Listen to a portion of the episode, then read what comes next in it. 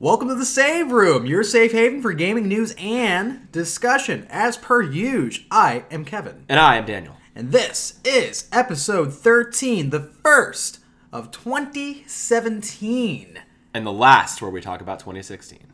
and the last we ever do. Happy New Year, buddy. yeah, thanks, bud. yeah. I mean, you know, you, you could have gave me a happy new year yesterday on the first, but you didn't. You know, I'm a bit You of a didn't even look at me. I'm a procrastinator, man. I do things on my own time. I don't know if that's I- how. if put I it. could, this episode would come out in I know that's how I put it. I do things in my own time. Did you have a good New Year? Is that what it is? Yeah. Is that what it is? Is that what it is? Yeah, that's what it is. Did I have a good? Um. Uh. Yeah. We we were a family unit on New Year's Eve. Were we ever? We did all sorts of zany things. You you baked a ham. I did. from scratch. You chased down that pig. The biggest boar I could find. My fifth annual Ezo family ham. You diced it up. Oh, it was, it was delicious. Yeah. Oh my god. I, I I hope my dad doesn't listen to this, and he won't. But won't. I will say that you outdid his ham.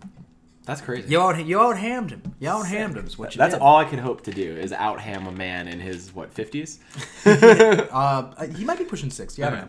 I'm really not certain what my parents' ages are, um, or my siblings, or no, no, no, no. The little one's fifteen. Anyway, the man with arms. the man with arms. So yeah, we, we made a brilliant dinner. We had corn on the cob. We had some Those cheesy good potatoes. So oh, good. scallop potatoes. Oh. They're fucking delish. Got Mor- drunk. Morgan got her potatoes on. Yeah, she did. She did. She Fucking killed it.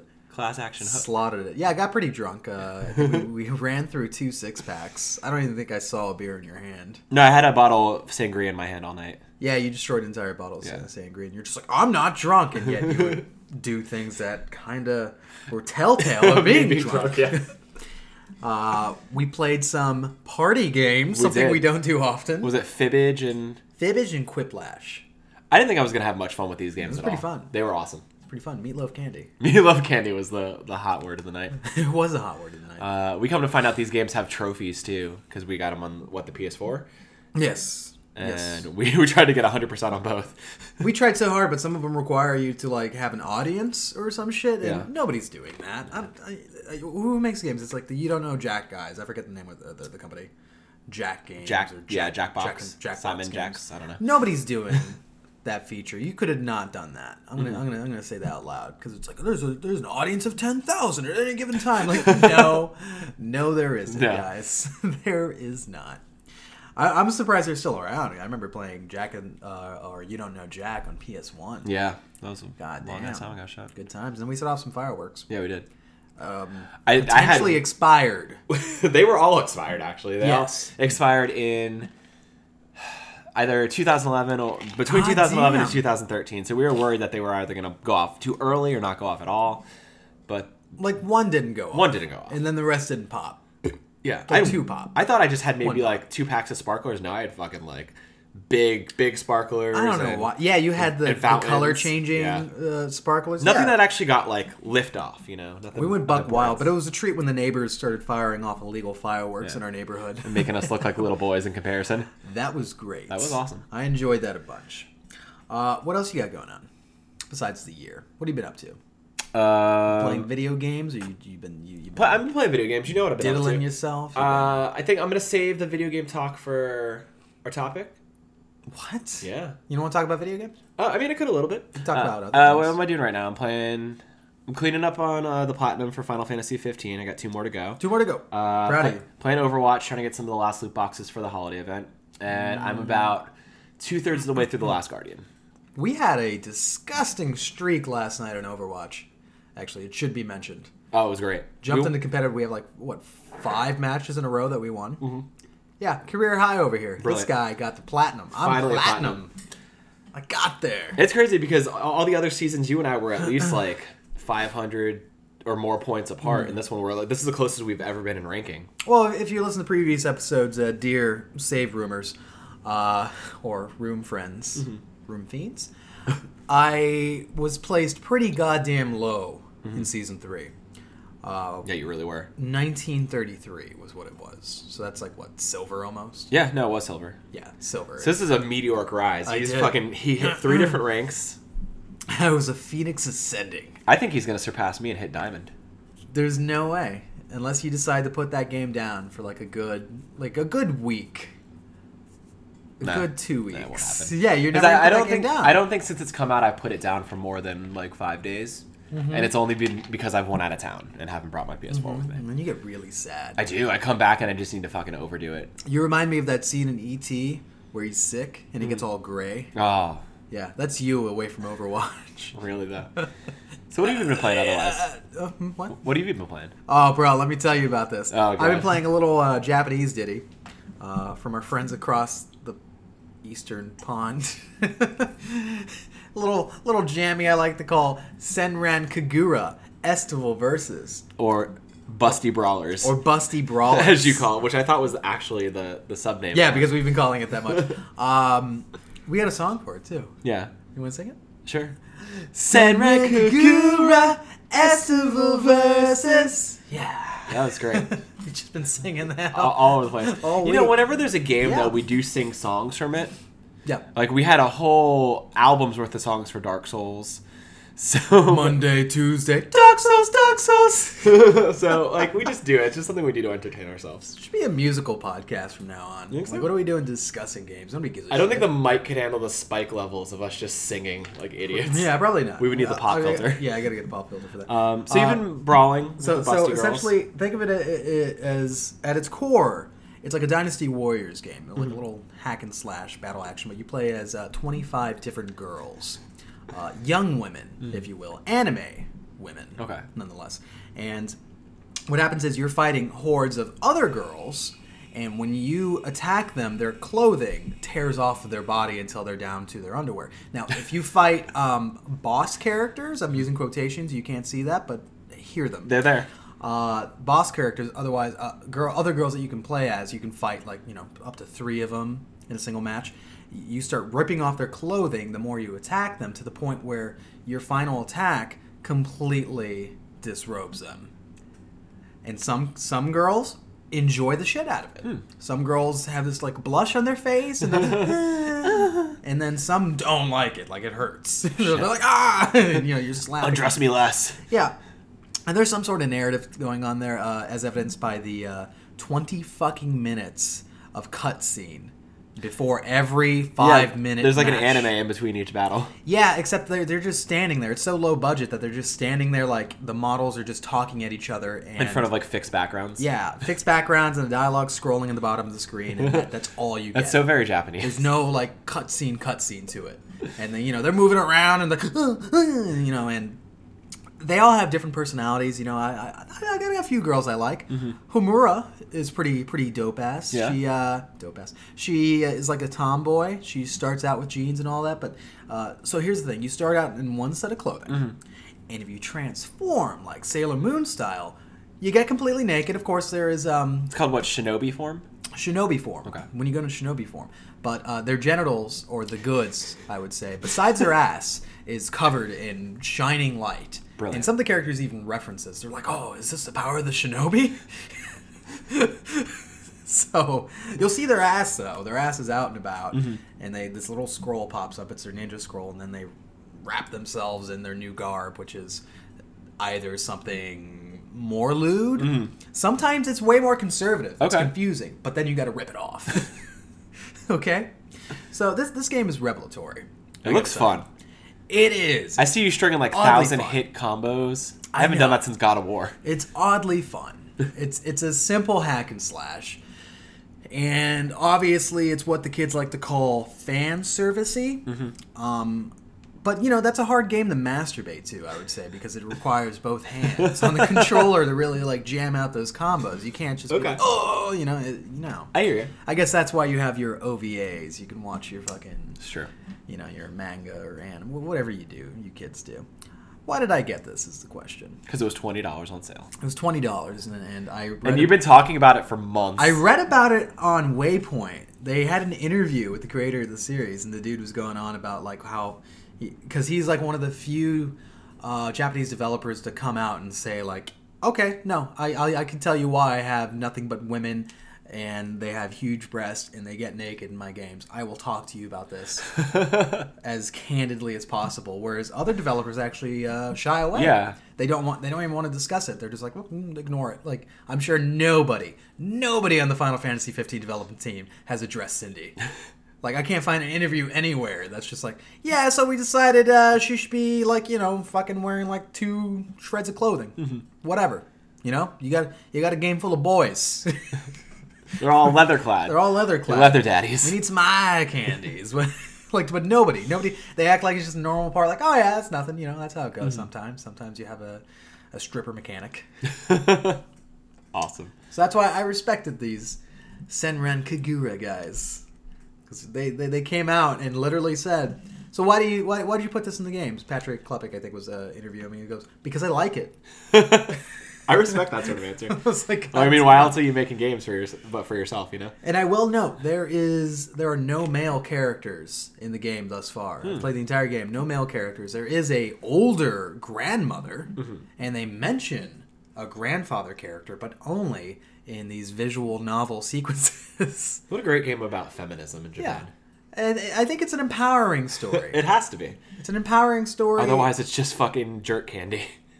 it's definitely jerk candy, and it's empowering. It's empowering jerk candy. Okay, all right, Okay. you you got me. I got you, bro. All right, so we got to speed along in some of this. We do. Um, Because we got a big episode ahead of us. Yeah, I guess, and you got to go to work. Apparently, we, we, we like to do this at the most inconvenient times. We had all yesterday off, right? No, not you. Fuck I didn't. You have every day off. You're always fucking doing always whatever. days off. And you're like, what are we going to record? I'm like, bro, I work two jobs. Like, what do you, what do you offer me? I thought you were dropping GameStop. Yeah, well, I, at the moment, I'm still working two jobs. You told them it was only going to be um, Christmas. You're done. Yeah, I said after Christmas. Tell them fuck off. Fuck off. I don't care about your pre-orders and your reserves and I don't your care about your circles of life. and your fucking subs. Circle this life. can we can we talk about uh, GameStop candidly yet, or do we need to get you away? From We've been talking candidly about GameStop. I don't care what happens with my, with my career. I don't care. it doesn't matter. That job has no bearing He's on my not, life. he's, he's not trying to move up to the Grapevine, Texas. I don't give a shit. fucking management I can level. take your fucking jizz encrusted controllers and cockroach consoles. No, well, you, you you told me there's a renewed focus at GameStop for the employees to focus on like you know pushing subs, or I'm sorry, they're not called subs anymore, are they? It's the magazine subscription. Oh, yeah. the the power card. Yeah, it's the power up reward. So the the renewals, yeah, there's a push for that. push for that and push for pre-orders again, Mm. of course.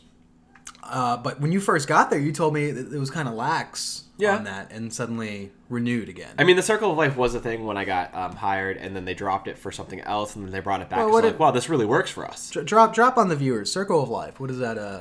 What does that entail? Circle of Life, you buy a new game, and then the mindset is you will bring it in, you will trade it in, and then Yeah. you will potentially uh, buy pre-owned games, Mm-hmm. which creates revenue for the company because that's how they make their money. Right. Um, you will reserve new games down the line, creating new potential new game revenue, um, and then you know you'll renew your power up card. So it's like the cyclical thing where you're buying new, trading, reserving, buying pre-owned, buying new, and just goes around and around. So you're caught in their system. You're Yeah. caught in their web. Their their web of retail lies. We talked about too, like a lot of people walk in the GameStop pissed off. Mm-hmm. Uh, you know, like they'll come down. And, Don't you're fucking this cat. you find the paperiest thing to start playing with when we're recording. Um, so you walk in, and let's say it's a couple months down the line. Like for instance, I, I traded in Uncharted Four, which is uh, an immaculate game, one Yeah. of the best this year. Got it We at talked 60. About it. Yeah, absolutely. Got it at sixty bucks. Sure, I'm not expecting to get sixty bucks back. I am not that customer, but I'm thinking in my head maybe twenty mm-hmm.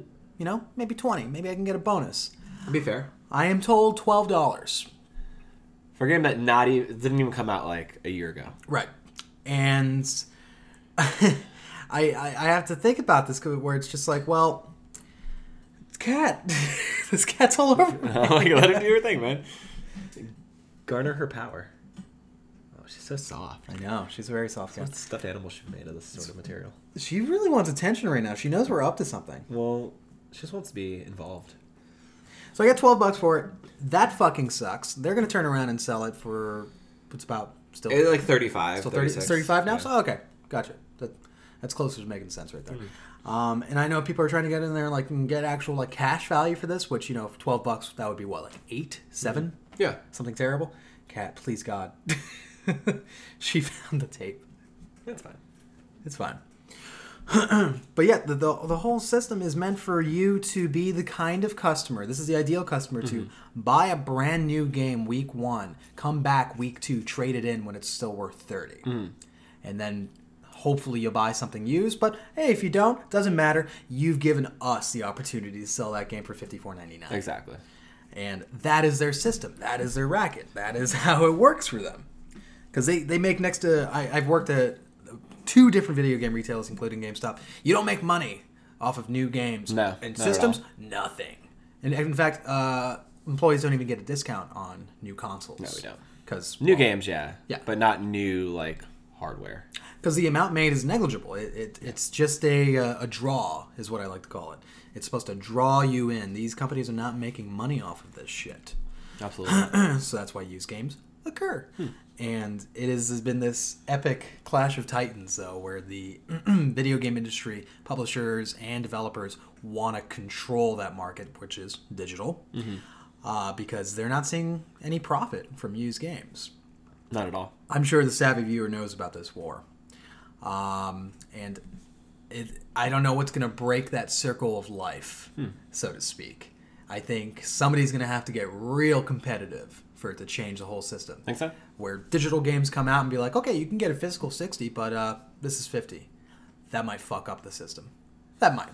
I mean, they already still at the as it is right now. They release digital games without tax, so that's a an incentive That's point true. for some people. That's true.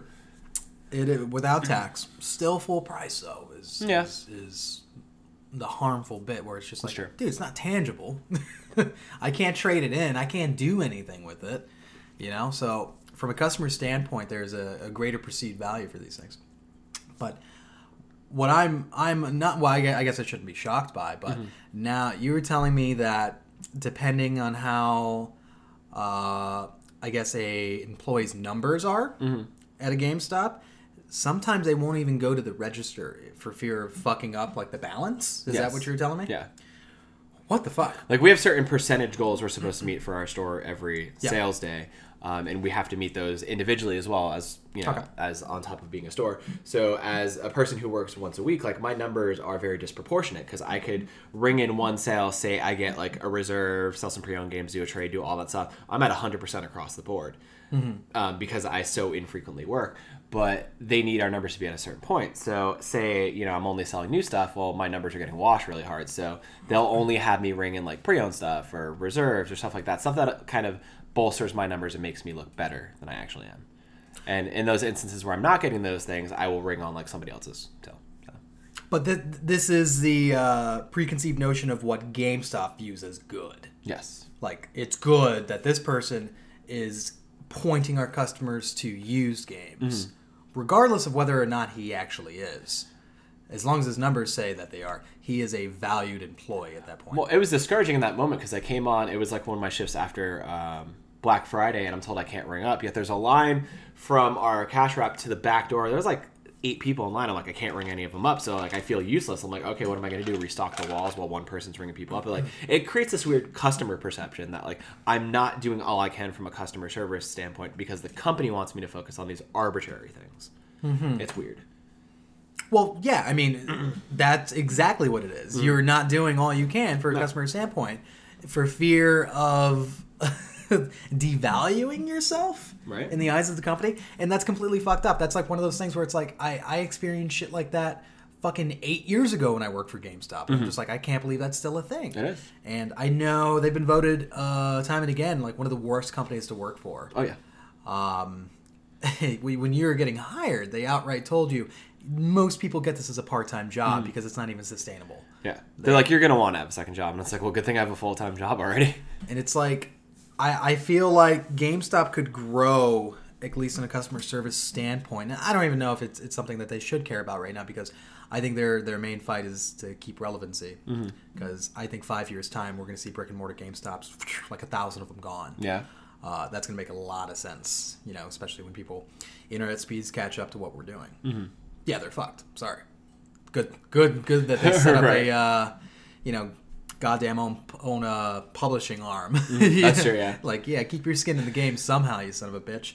Too bad it was Song of the Deep. I heard that game didn't do well. It's a good game though. Yeah, it's fine. I'm not gonna, I'm not gonna trash it. I think Headlander's way better.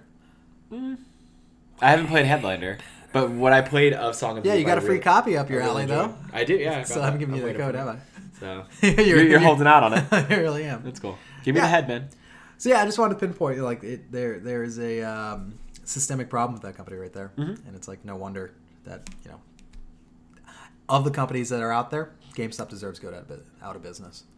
I, I would say A with- major with what they're doing. yeah, Yeah, with well, just just just telling me about your ecosystem of customer service. I'm just like, there you go. You failed me. You failed me. You're here for the customer, not for yourself. Mm-hmm. That that's my viewpoint business. But okay, that's fine. You want to get some news, buddy? Yeah, let's roll it on. Could you roll it, man? Did the roll finger. Well, I got, I got a few quick items here because it's uh, it's been the holidays and there isn't too much, too too too much going on. Ooh, I had one thing that I didn't write down. Two things I didn't write down. Uh, breaking that we got today. Breaking news. A Miss Laura Kate Dale, who is a uh, renowned, I guess, leaking journalist. I don't know what to call it. She breaks stories. Yeah. She gets into the leaks. I don't know what that's called. Yeah. Um, sh- today she actually, well, previously she purported information that uh, we even talked about on the show that Legend of Zelda: Breath of the Wild was going to miss launch window for the Nintendo Switch. Now she's saying it's going to hit dead on, Awesome. and people are already giving her shit for backpedaling. And I'm just like, well, what's wrong with correcting information? You know, what's wrong? Like, because if you understood the video game industry, and I hope people that enjoy games at least do to some regard, things change, man. Yeah. Things change on the fly. Things change overnight. Things change because you can't fucking foresee some of these things happening. Like, uh, obviously, you know, it's not going to be like, all right, here's a perfect plan in place and it's going to come out that way. No, not, not at all. In fact, that's why the video game industry is so secretive with us. You know, I'm sure that's why the Nintendo's been very coy with the Switch until it's going to be January 12th that they're doing the The reveal. the super Nintendo Direct, reveal. yeah. you know, because I'm sure there's some shit that we're gonna see that's like, ouch. I wish you told me that about the Switch sooner, but hopefully, hope you know their hope is that we get caught in the zeitgeist and we want to pre-order anyway because oh look at that they showed a fucking Mario and a Zelda Yeah. they're all coming out. Fuck the fact that it has a two-hour battery life outside of the dock, you know shit like that. So I thought that was interesting. Uh, I hate that she's getting a lot of shit. I think she does a lot of good work. Um, of course, she would become an enemy of publishers and whatnot, and I'm sure that's why a lot of her relationships are based off of like uh, retailers instead that you know leak marketing materials or leak information and this and that. Yeah. Because I, I don't know how she would be getting these direct from the companies. I don't think she would be. Um, but yeah, that was interesting news. Hmm. I have written items for you. Number one, Daniel. Sources have told Kotaku that WB Montreal's long rumored Suicide Squad game has been cancelled. Mhm, I know Hmm. you're sad. A quasi follow up to the studio's Batman Arkham Origins, which prominently featured Deathstroke, a famous member of DC's anti hero troupe, Suicide Squad was said to be a co op action game that had at least two years of effort put into it. The Suicide Squad game underwent a turbulent development cycle, ultimately leaving Warner Brothers management unimpressed with its state uh, during Greenlight meetings. The cancellation precedes several internal departures at w, uh, WB Montreal. The studio is said to have shifted its focus onto a new Batman title starring Damian Wayne, the petulant son of the Dark Knight. Rumors pointed to a December reveal for their for that game, but an announcement has not come to pass. Uh I wonder how much of that. I mean, on the one hand, yeah, unimpressed, awesome. I'm glad that can happen in games where it's not just like, well, fuck, it's a big license, kick it out the door anyway. You know, I'm glad that they they actually said like, no, you're not. If if that, if that's true, like, no, you're not making this. If it sucks, that's awesome. That's fair, yeah. And I have to wonder how much of the movie's reception kind of hurt that image. I'm sure WB was looking at that too. Like they're not they're not They're dumb, not done. man. Yeah, their their game publishing like You is know? good. Oh yeah, their game publishing has been on fucking fire, man. I, I look at my collection. Half the games are fucking uh, uh, goddamn WB games. You know, Warner Brothers in some facet or another. Like they they took over ne- Neversoft, or at least they own Neversoft, and so they do Mortal Kombat and Injustice. They did Dying Light. They did Middle Earth. Like goddamn, they did the Max Payne or not Max Payne. I'm sorry, Max uh, Mad Max. Mad. Max, Like, okay. fuck, dude. Like WB's Stepping killing it up, yeah. killing it. Their movies aren't really falling in line, No. but you know, fuck, they're killing it. But it makes sense that they know how their games sell and they wouldn't want to push this one out the door unless they knew it could be something that we'd like I mean, or that would work. and it, it's it, it's interesting because it seems like without Rocksteady or at least uh, on on franchises that aren't in the Rocksteady pantheon. They've been struggling because I Mm-hmm. heard uh, way back a rumor that they're trying to do a Justice League game in the same vein as Arkham, and I'm sure like the number one problem that they ran into is how do you make the Flash and Superman work in like that kind of gameplay Mm-hmm. style. You know, I'm sure there's some ways to do it, but with you would still feel restrained. You would still feel like fuck, like that's not going to work. You're like, this is Batman's world. right? It would feel restricted. It's Batman's world, and it's like. Unless you Superman- created different mini open worlds for each character. Right.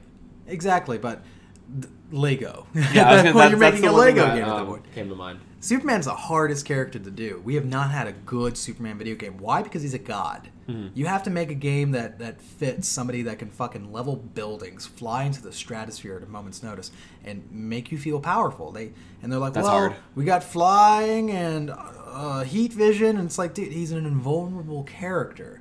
How do you put a health bar in that motherfucker? Right. Like it's not. It doesn't work out. You know. So I, I, I could see where Justice League failed, but Suicide Squad seem more tangible. Yeah. You know, More grounded cast of characters. Yeah, several of them are made up of uh, Batman's Rogues Gallery, Mm-hmm. but and it was supposed to be co-op. That would have been cool. But I am interested to see them do a Damian Wayne game. Mm-hmm. Uh, I wonder if it tethers to how Arkham Knight left off. I know you didn't beat it. I haven't even played it yet. Oh, well, uh, basically the Joker burst out of Bruce Wayne's chest. yeah, just fucking. I'm back, bitches. Yeah, yeah. Wah-wah-da-da. And that's the end. Yeah, it was crazy. Oh, Yeah, shit. that was the ending. Um, so I don't know how they're going to continue that story. Number two, Daniel. Ooh, and I love this one. Hang on, I got snot, man. Ooh. Where we got Konami's famed franchise of whip-cracking, leather-bound heroes. Yeah, you like that? May finally be getting the animated treatment it deserves. While discussing his upcoming projects on the Nick Animation podcast, which, if you didn't know, exists, Fred Seibert, the founder of Frederator, dropped a huge hint that a Castlevania animated series is going into production. His quote We have a project now that we're doing that needs to go unnamed, based on one of the most world famous video games of the last 30 years, that we've had in our shop for 12 years without being able to get it started. But there are great characters and a great story, and we eventually got it going. Frederator is the acclaimed animation studio behind such beloved cartoons as the Fairly Odd Parents and Adventure Time. Okay. Okay, I, I put down Fairy Odd Parents because I was confused. It's Fairly Odd. It's fairly, yeah. It should be very odd. Anyway, the latter of which is approaching its 2018 series finale. That's uh, Adventure Time is ending. In 2015's rumors of a super grim, unrepentantly gory take on the Belmont clan's mythos uh, made circulation with Adi Shankar. I'm so sorry.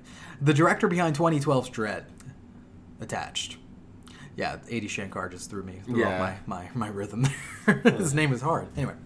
It's unclear if Frederator's Castlevania will follow this bloodline or attempt to produce something slightly more digestible, given their track record with younger audiences. Hmm.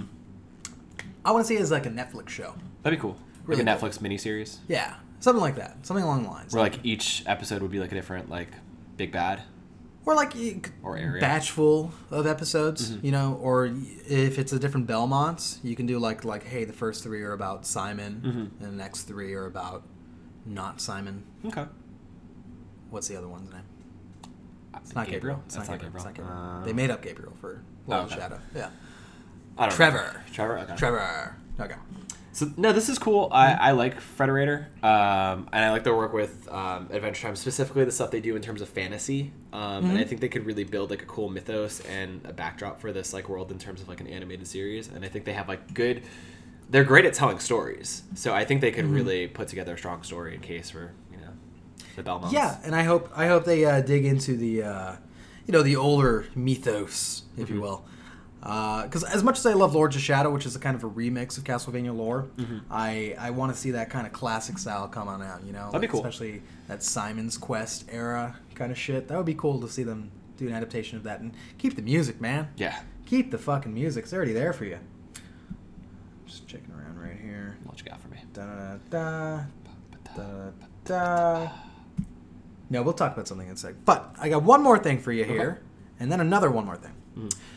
Though industry analyst Michael Pachter predicted Bethesda would release the sixth installment in the Elder Scrolls series sometime in 2017, that estimate may be off hmm. by a lot. Pete Hines, Bethesda Studios vice president, took to Twitter and insisted he and studio director Todd Howard have already mentioned several times that they're currently working on two major projects that are to release before The Elder Scrolls 6. In fact, Hines says the long awaited fantasy RPG isn't even in active development. Hmm. Meanwhile, Pachter remains bullish that we'll see Elder Scrolls 6 very soon.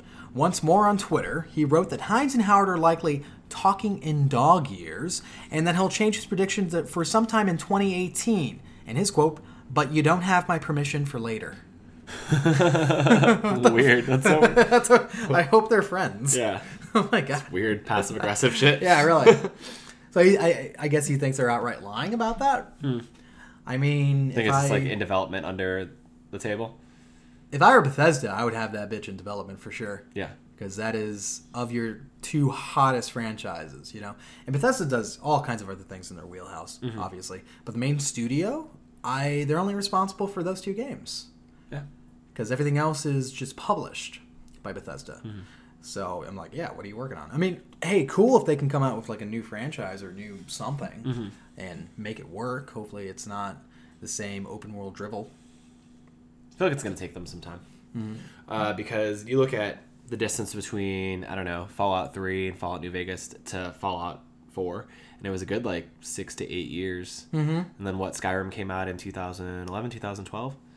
Uh, Eleven, I think. Yeah. So yeah, I feel like 2018, maybe 19, that feels around the mark for it. Whew.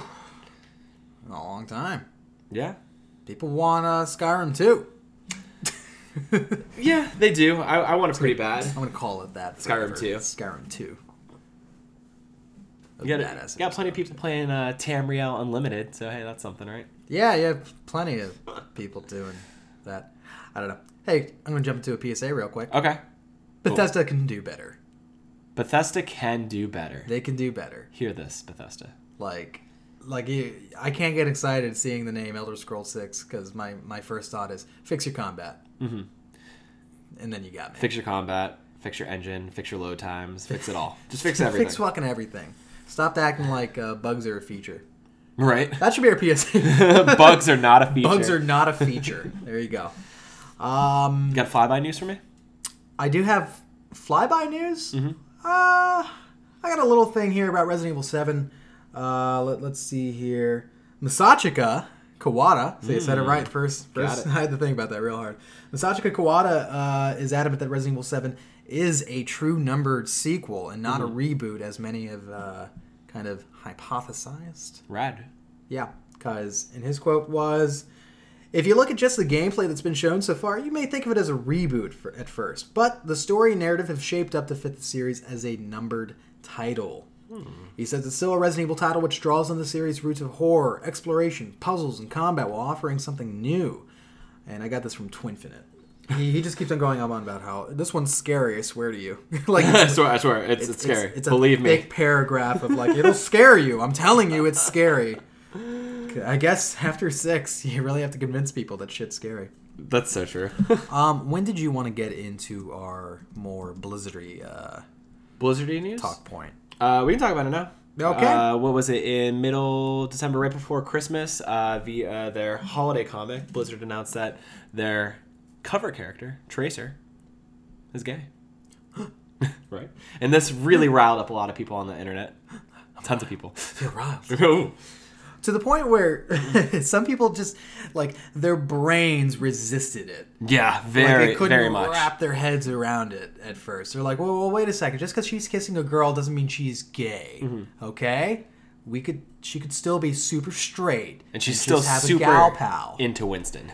to which Blizzard literally took to the internet to their forums to say she is a lesbian. we are confirming she is an official LGBT character, Mm-hmm. and then it was the shitstorm again.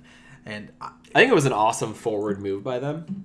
I, I mean, okay, so there's one quote in here. I agree, totally agree. There's one quote from Matthew Mercer. He plays McCree in the game. He's also the also also the host of Critical Role, and he played Leon S. Kennedy in Resident Evil Six, the best Resident Evil. no, I can't say that. Edit that out. anyway, um, somebody asked him like, "Why is this a big deal? Like, who gives a shit?" Da, da, da. And he was like, "Well, representation that isn't overt or the basis of the character in media is rare. It's just welcome." and uh, yeah, somebody was just like, yeah, her sexuality is not that edgy, and he replied, yeah, it's not edgy, but it's welcome. He Yeah. keeps on trying to say like this. Sexuality doesn't need to thing. be edgy. It's just a part of who a person is. And there seems to be this weird perception that this is a political move Mm-hmm. Or that Blizzard is trying to make a statement. And what it really is, and something that, that, that I think it's not that people can't wrap their minds around, it's that I think they're openly against. Mm-hmm. But they are PC enough to know not to outright say they're against it. But that's why they come at you with things like, oh, it's a political move or it's Mm-hmm. pandering. When they really mean to say is, I don't want to see the normalization of uh, LGBT, sorry, LGBT characters Mm-hmm. in media. I, that that's what they're trying to say, and that fucking blows my mind. It's like, wh- why does it fucking matter to you? Yeah. Why does it change a thing? What, what's our other PSA, Daniel? What was it? I forgot. About. Tracer? Um, I don't remember what it was word for word. Okay. Uh, regardless of a fictional character's sexual Oh, yeah. orientation, you will not be able to fuck them. That's it. That's it. That's it. Doesn't matter if she's gay. Does not. The thing was, would this have the same sort of effect on people if, say, like they came out and said Zarya was gay or one of the other characters? If it wasn't, you mean say if it wasn't the the cover character? The attractive cover character. Is that why people are mad because now they have a gay character on their cover? That could be part of it. I mean, like we've discussed before, this isn't the first game to have a Which shouldn't matter homosexual character. No, it doesn't matter. Um, Yeah. We said what The Last of Us did it first with Ellie.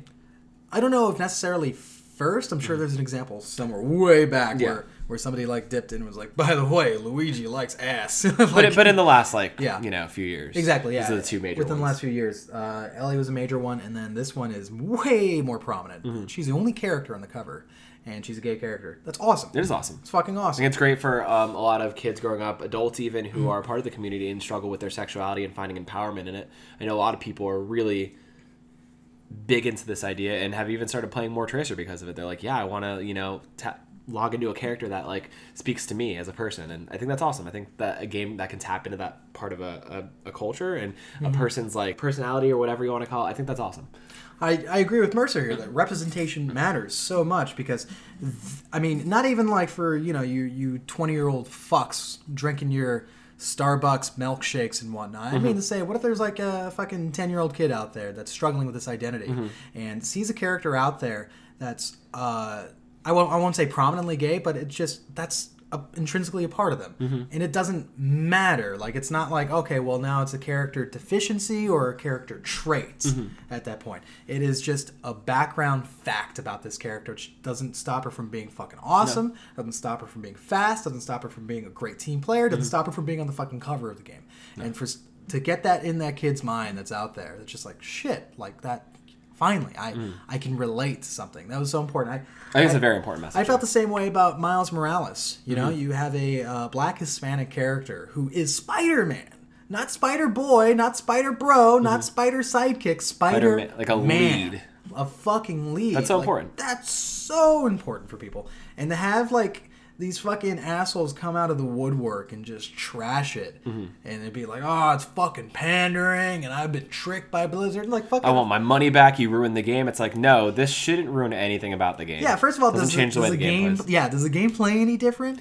You're still gonna ignore the fucking payloads. You're still gonna fucking Yeah. go for your own solo kill streak. Every time you drop an alt, you see a fucking rainbow. no, it doesn't happen like, like, that. what's going on here that's so upsetting to you about this? Is it really just that you can't fucking fantasize about your waifu anymore? That's exactly what it is.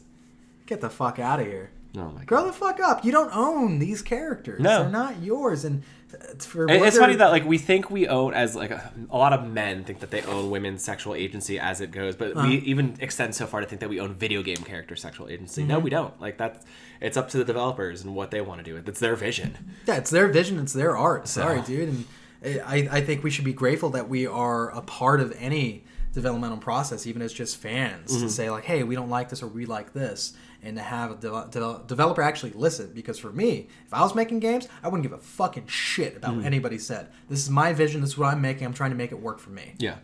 Fuck you if you don't like it. I mean, if it's bad, then oh, maybe I just. It's a different story altogether, But it's yeah. like if, if it all works and it hits those cylinders, and you just don't like my character choices, where it's like, yeah, this dude's gay. Fuck you. Yeah. Who gives a shit? Go play something else. Go play Call of Duty. Nobody questions their sexual orientation. No, no, Call no. of Duty. Is that what you want? Awesome. Go do that. Fuck. There you go. All right. Uh, next bit of flyby news here. This one I think you brought to me yesterday about uh, how Ariana Grande is going to be in the new Final Fantasy mobile game. Brought it to you in a carrier pigeon. You did. uh, there's a Daniel. what's it called? Final Fantasy Brave Exvius uh, is going to star Ariana Grande in it. They're going to have that is no, Final Fantasy Brave Exvius. That's Brave Axios. um, she is going to be starring a character entitled DW, which is short for her album Dangerous Woman. Oh yeah. And it's going to just be like this little chibi character of her and her bunny ears. Mm-hmm. I saw her, a, a picture of her cosplaying as this character. That's ridiculous. Yeah, it's all pretty ridiculous. But who, who was the chick in, in Thirteen that had like a huge the the singer? What's her name? In 13? In Thirteen, wasn't it Thirteen? The singer? I mean, I don't know if she was in the game, but I know that she had like a a huge endorsement with the game. She did the main theme. Oh, shit like Leona. Lewis. There you Okay. go. They didn't code her into Oh, the game. this right? is interesting. You think she's going to have like a main theme for this game? Like Ariana Grande is going to do Maybe this? just maybe just throw a few DW songs on there. Yeah. Like, why not? That's one of her attacks. You get like a belt out a minute of Right. her hit single. It's interesting though because I feel like this is one of the first times that like real life celebrities have crossed over into a Final Fantasy game like that.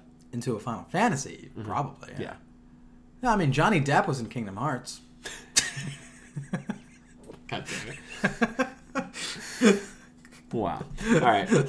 Just take it. Bit of written news here on my end. Yeah. It's just one little thing, and then I'm gonna roll into releases and then our topic. Roll into me. Boom. CD Projekt Red receiving $7 million to develop its next game. That's pretty awesome.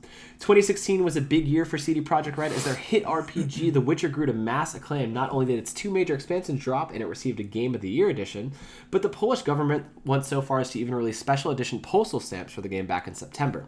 Because of how much of a phenomenon it has become for Poland, Poland's National Center for Research and Development has written a proposal and dished out 33 million Polish zloty, or 7 million US dollars, for the developer to develop their next game. According to GamesRadar.com, the proposal outlines, quote, city creation, seamless multiplayer, cinematic feel, and animation excellence for reasons for funding, end quote. While CD Projekt Red has yet to confirm, the general suspicion is that these funds will go towards their next project, Cyberpunk 2077, which is said to feature a vast, sprawling, futuristic cityscape, seamless multiplayer where players can optimize matchmaking and jump into games without having to use invite screens.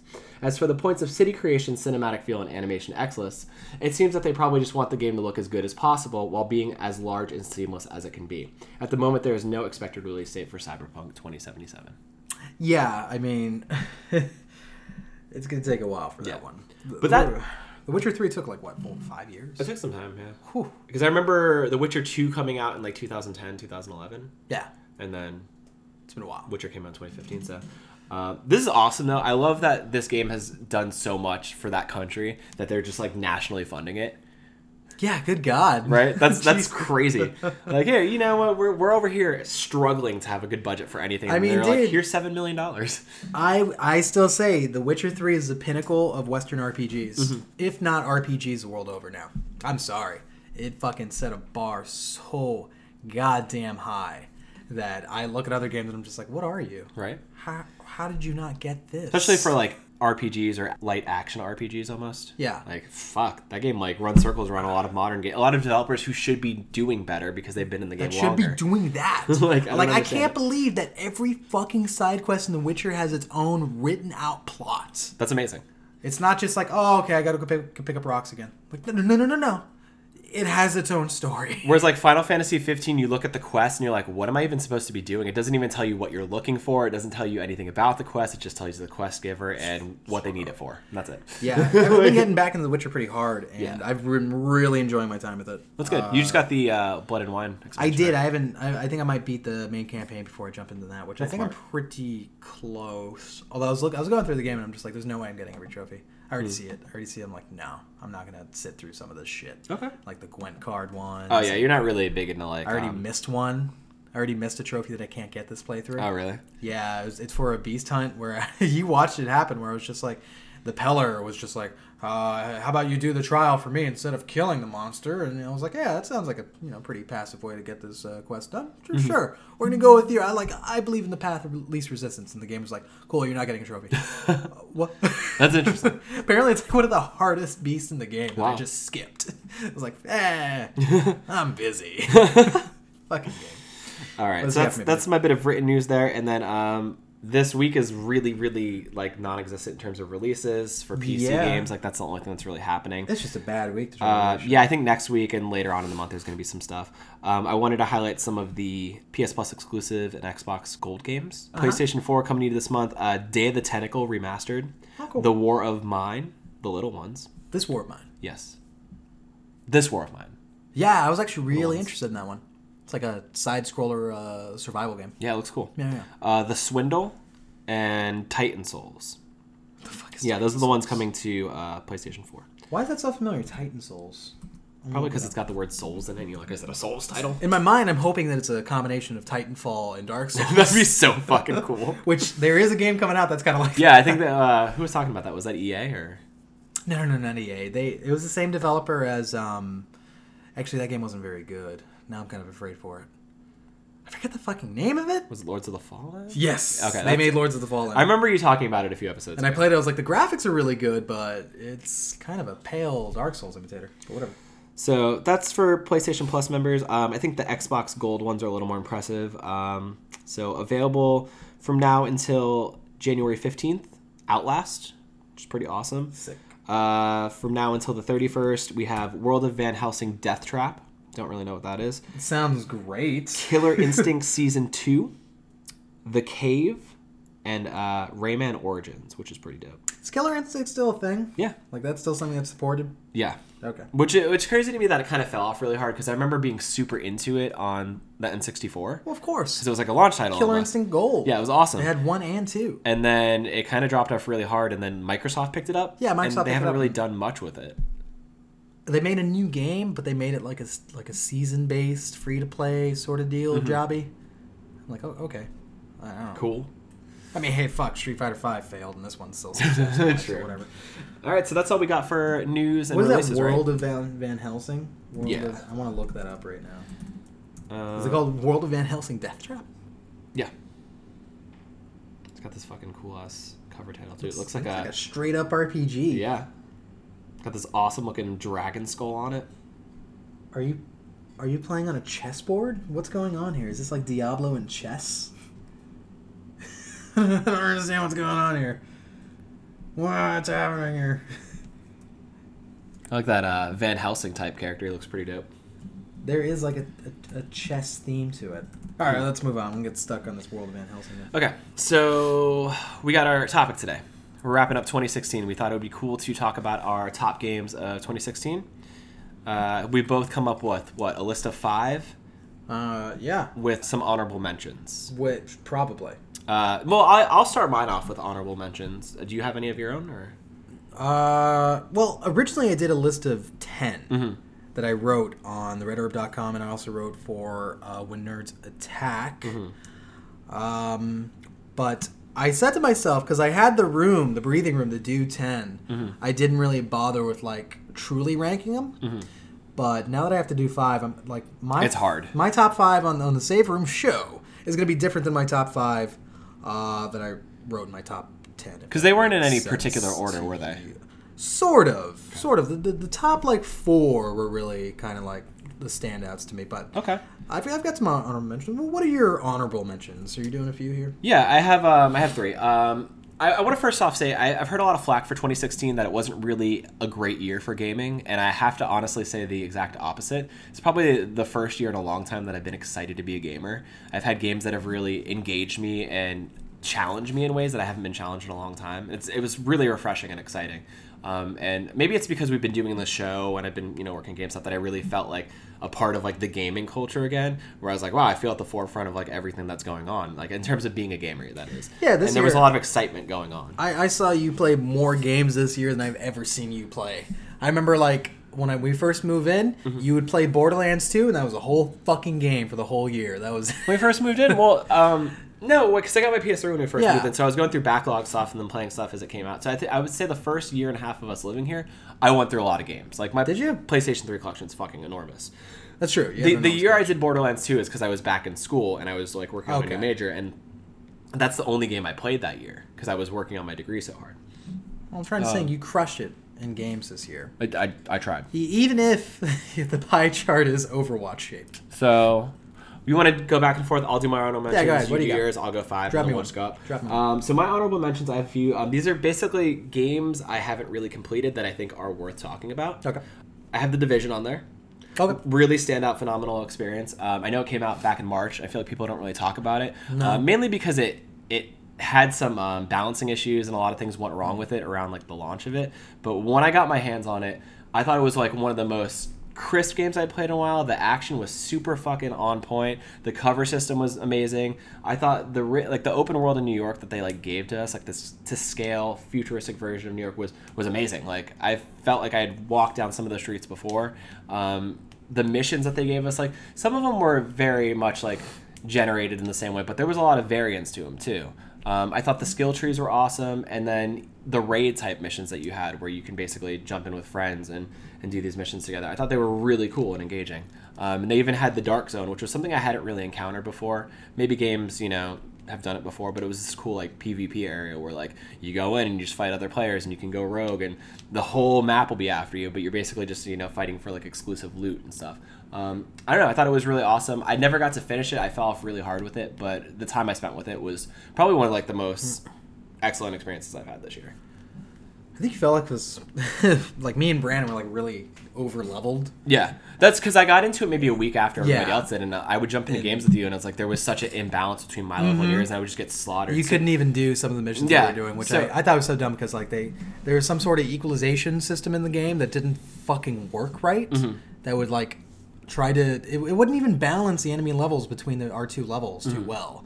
Like I remember it tried to do something, but I just remember it being bad. It was like it was painful. Like there were there were instances where you and I Oh, because be it tried to do a median be- Yeah. between our levels, whereas Borderlands 2 would have been like, no, you're going to fight enemies your level, and on our screen, it's enemies our level, which is a brilliant solution to that problem. Mm-hmm. Yeah. That Division didn't do. just really weird. But uh, I think so. Division, I think, is a great game, Mm-hmm. Or at least I think it's a very good game. I think its online was cool. I think its Mm. world was fucking cool. I think its gameplay was way better than it ought to have been. yeah, Like it was just had like no this- business being that good. Like you said, the cover system is like out of this world. I'm Yeah. just like, fuck, the cover system's so good in this. Like for me, it beat game. out like Uncharted at times. Yeah, to, to the point where I remember playing Gears of War 4 this year, and Mm-hmm. they have a pretty much the same cover system as the last three games. I'm just like, this is archaic Mm-hmm. Yeah. compared to the Division. But the problem with the Division is that it came out in 2016. Mm-hmm. And we've already had Destiny, which is a game that it obviously takes several key notes from. Mm-hmm. And Destiny, I would say, is a more dynamic experience than what the Division gave you, especially in, in, end game content. Mm-hmm. In fact, I would say 70% of my time with Destiny was endgame, where Okay. I've already beaten the story, I've already gone through that shit. Whereas there I'm was still- no endgame. There was nothing.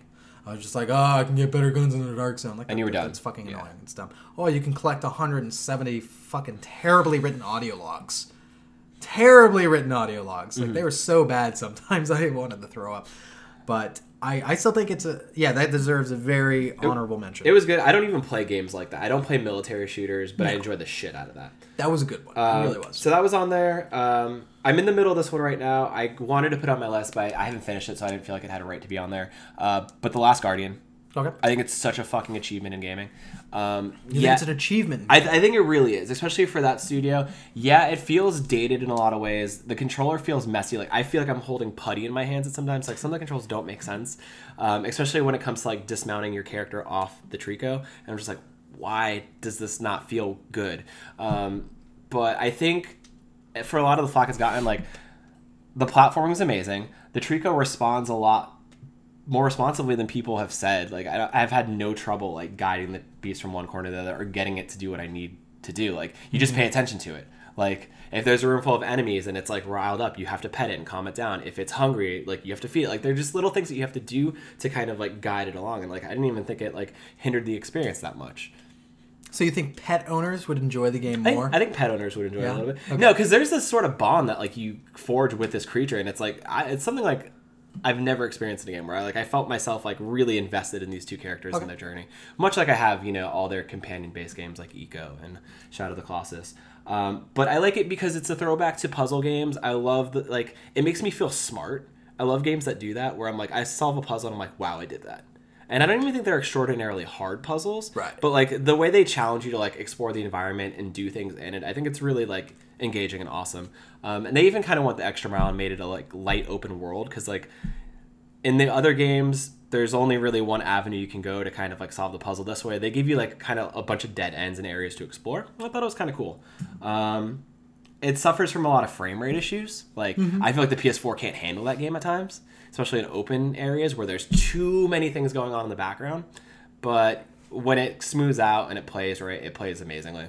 So Can't handle a PS3 game, huh?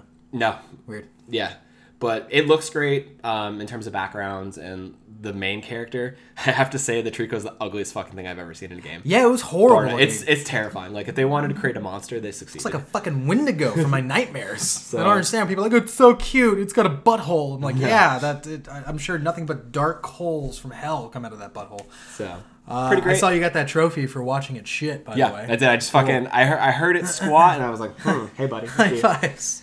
Um, and then my last one, this is real quick. Uh, Mm-hmm. it technically came out in 2015, but a retail Totally copy did. got in my hands in 2016. And I have to talk about Life is Strange because aside from Uncharted, it gave me the best narrative experience I've had all year. Yeah, probably. Um, phenomenal game from start to finish.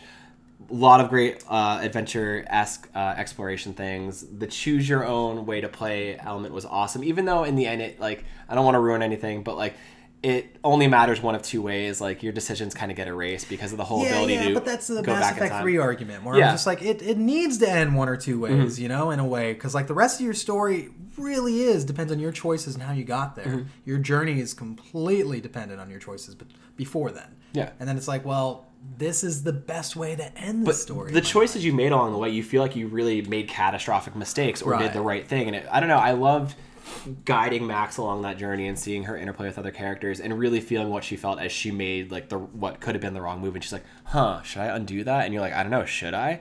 And you have the opportunity to go back and undo things and it I don't know, it's just like a, a really interesting interplay with the rewind mechanic. Um, so really standout experience from gameplay to adventure to soundtrack. It was just phenomenal from start to finish. One of my favorites of uh, last year. So those are my honorable mentions. I had to I had to corner you and be like, hey, you're not going to put that on your best of list, are you? I was like, technically I could, but It, technically it did not come out in it, it, 2016. it released episodically in Yeah. 2015. So yeah, so that was that was cooked. so Because for me too, it was the first time I played it was this year. Mm-hmm. Uh, you had it sitting around the house for like three months, and I was Yeah, we played "Why it over the summer." It? I'm like, let me let me try this one out, and it fucking blew me away. Hmm. First episode's real rough. I gotta say, that's gonna turn some people the fuck off. it was real rough, but I think they listened to uh, fan feedback about it and kind of shaped the next episodes after that. Um, Right. I thought that was really smart. So Yeah, yeah. I, I mean, it, it did have a very staggered release, but yeah, that's that's one of my favorites. I think it, it just has such a such an impactful story, and the character work is just so so so good, above above what this industry typically does. you got your honorable mentions for me? Uh, no, I got nothing for you. You don't really have anything for me. You No, wrote nothing. A, you wrote a top ten list and you distilled it to five. Nothing honorable came out this year. Everything embarrassed itself. it brought dishonor upon its head. No, I, I, I have a few things here. Uh, Tumblr just shut down because that's what Tumblr does on phones because it's a piece of shit since It's- Yahoo it's took it over. Fucking app. Jesus Christ. Why do we accept these things? Anyway, uh, yeah, I got a few honorable mentions here. I'm gonna give a little shout out since you already took Life is Strange to another uh, story-based game, Batman: The Telltale series. Um, pretty, pretty good story, I should say, despite its gameplay faults. As in, this isn't really gameplay. I'm just moving a stick around until the next cutscene happens. Telltale, get the fuck on that. Um, besides that, I think it was such a cool interplay between the cast of characters, and they they uh, kind of changed the dynamics between who you thought would be a good guy or a bad guy, or or their motivations were completely different. You know, where the game pits, starts you off where Harvey Dent's like your best friend. Interesting. You know, that that's such, such a weird thing, and Yeah. he's he's kind of like. Um, using your uh, billionaire acumen and your kind of political pull in order to to supplant himself in office, and you make some choices that like can either help him or hurt him, you know, depending what you want to do. And spoiler, big thing is uh, depending on your choices, he either goes uh, full dent or full Two Face. Hmm. Yeah, so he you could end up like not saving him at one point, and he gets his face fucking obliterated. Shit. and he ends Sounds up fucking He ends up like a goddamn schizophrenic, but he's still the mayor of the of the city, Hmm. which is crazy. Although I heard that he's still schizophrenic regardless of his injuries. So I'm Okay. just like, I think that may be just exacerbated. By But I did hear there's a standoff that happens when he's Two Face that doesn't happen when uh, he is just, just Harvey Dent. So Okay. it's just like that's really cool that a major event doesn't happen at all, depending on what the fuck you do. So I feel like out of the Telltale games, this one had some pretty impactful choices that change the course of the narrative.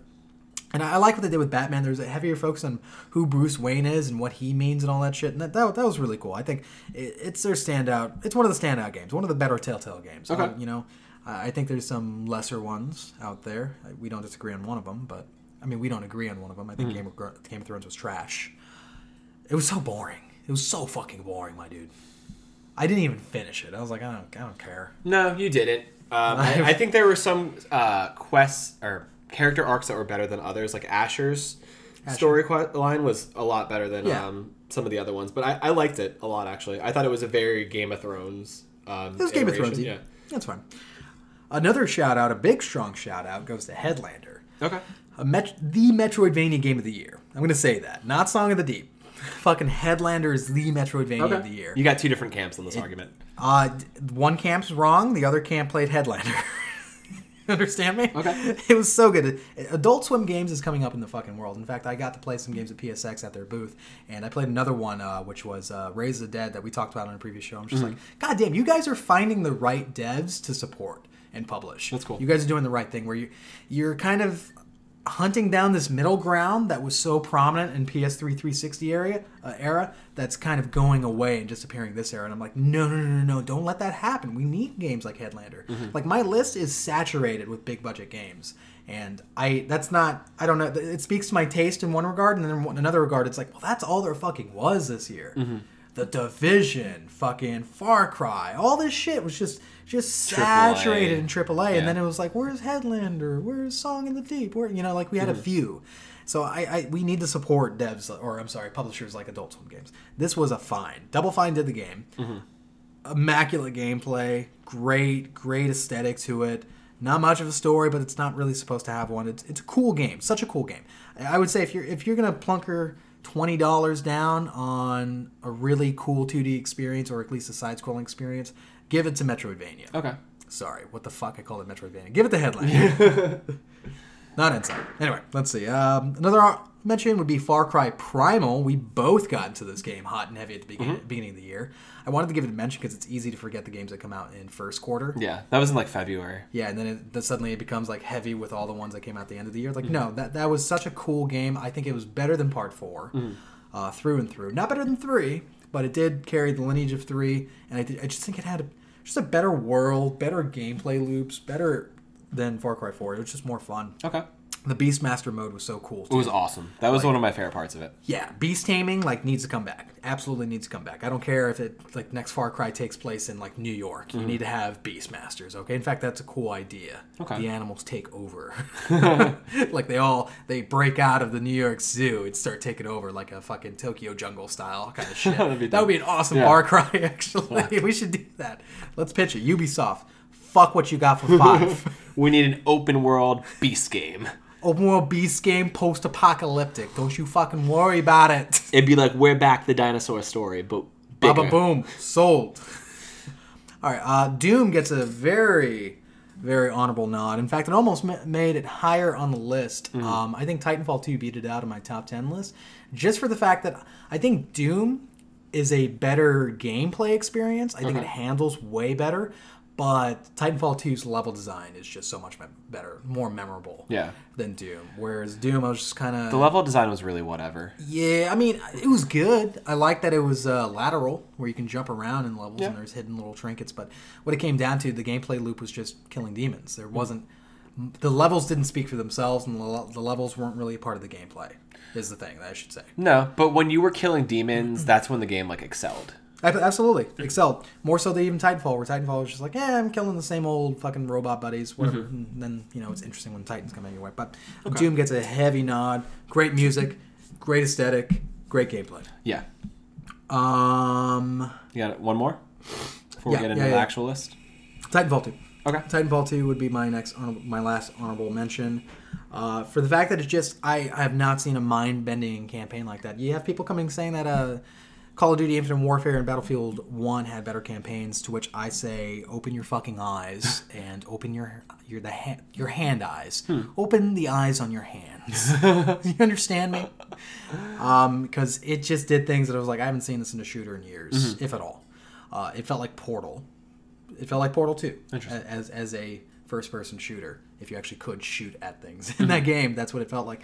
Uh, the, Well, it doesn't start that way, right? Like No, it it opens up into the sort of no, it doesn't. It, it, it starts off as a pretty bog standard shooter, and it was like that's kind of disappointing. And then you, when you get to like halfway through the game, it just, just opens the fuck up. It just just sets fire to everything you know about that game.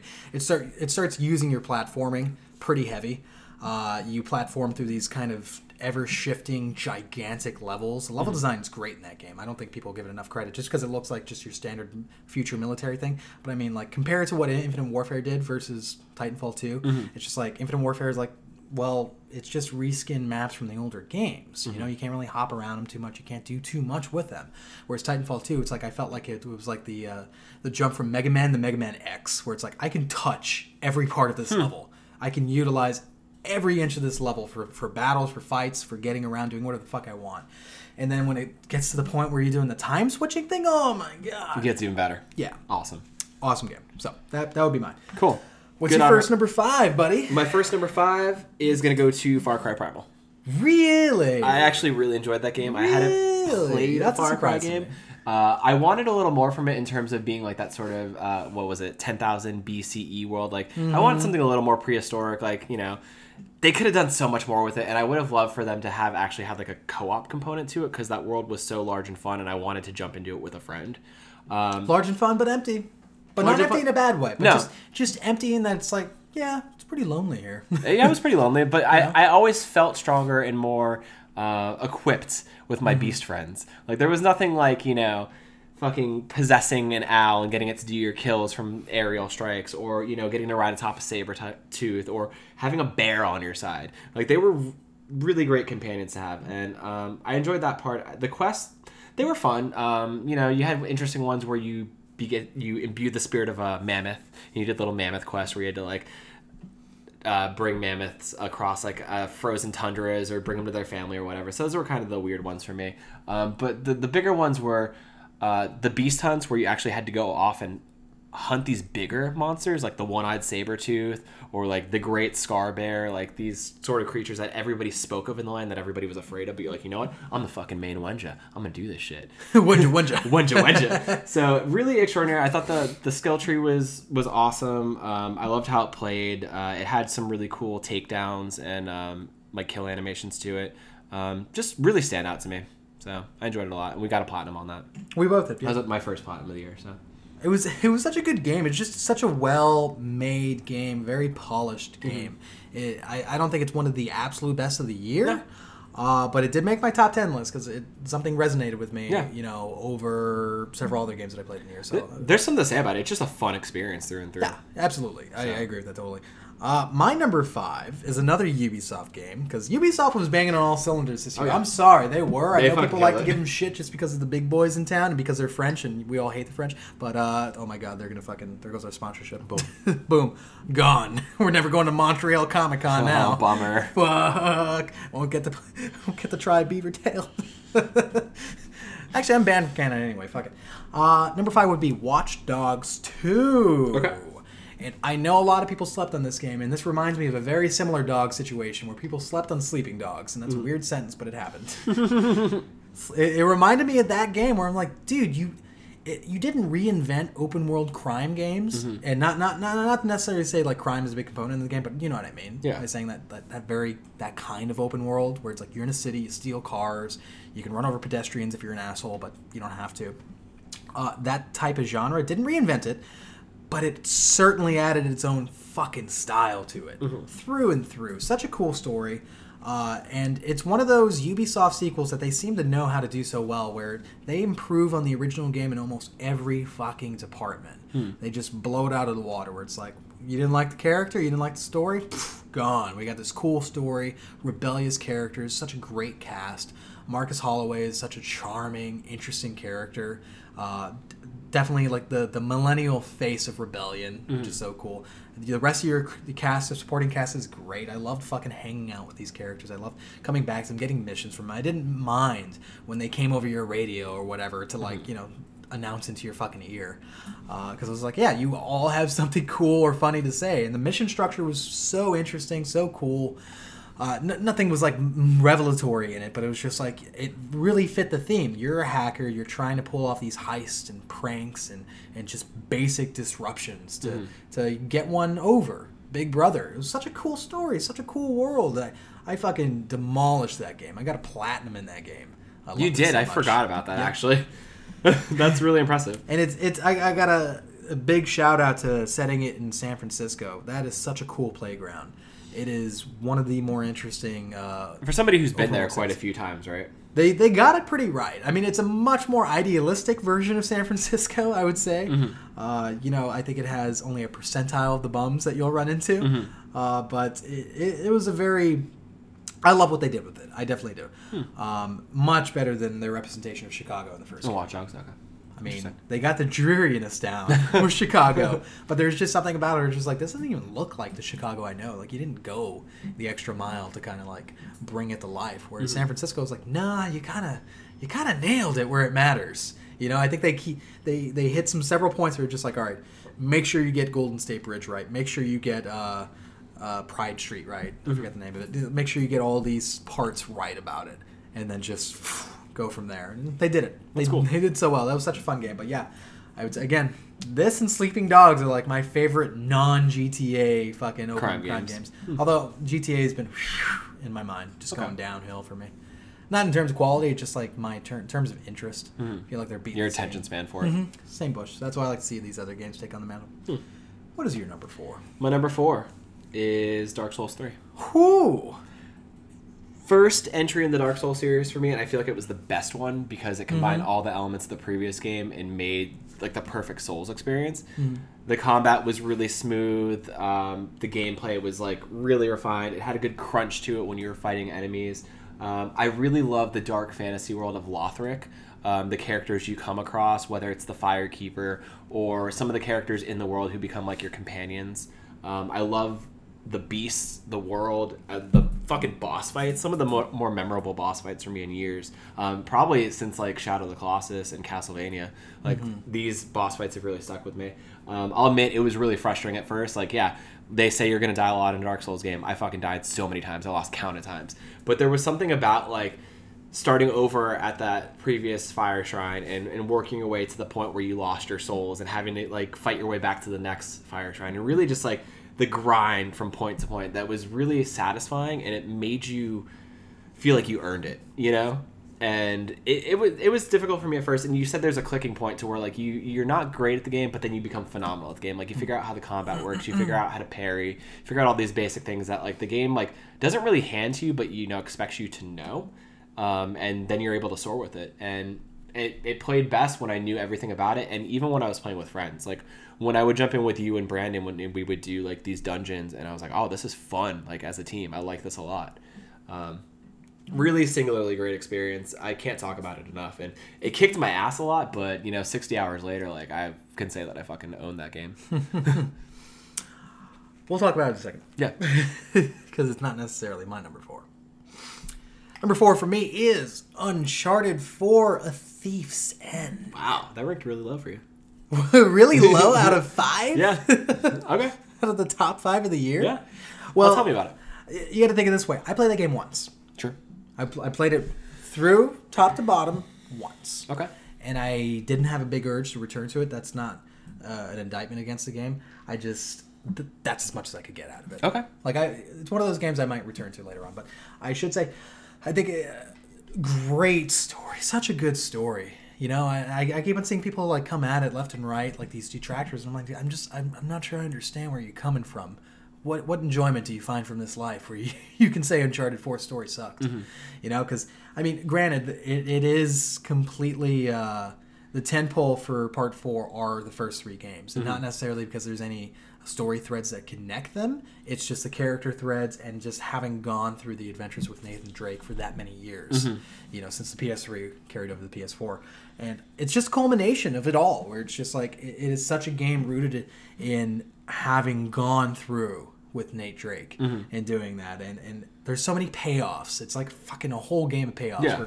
the relationship between Sully and, and Nathan pays off right there. Uh, we finally get, you know, Elena and Drake. Not only are they married, but they they they finally address this kind of addiction that he has to this lifestyle. And I think to to a certain regard, Sam is the greatest foil that could happen to Nate, his brother. Yeah. who comes in the scene, who's kind of disheveled, kind of a fuck up But he brings that side out of him more and more. and brings he- that side out, but I think he's allowed to kind of see like, is that what I was like? Mm-hmm. You know, and kind of question just like, no, it doesn't make any sense. I have a family now. Mm-hmm. I, I have people that love me, and I can't just be out here in the middle of nowhere Yeah. gonna get fucking uh, shot to death in the middle of a ruin that while nobody's ignoring gonna calls from my body. wife.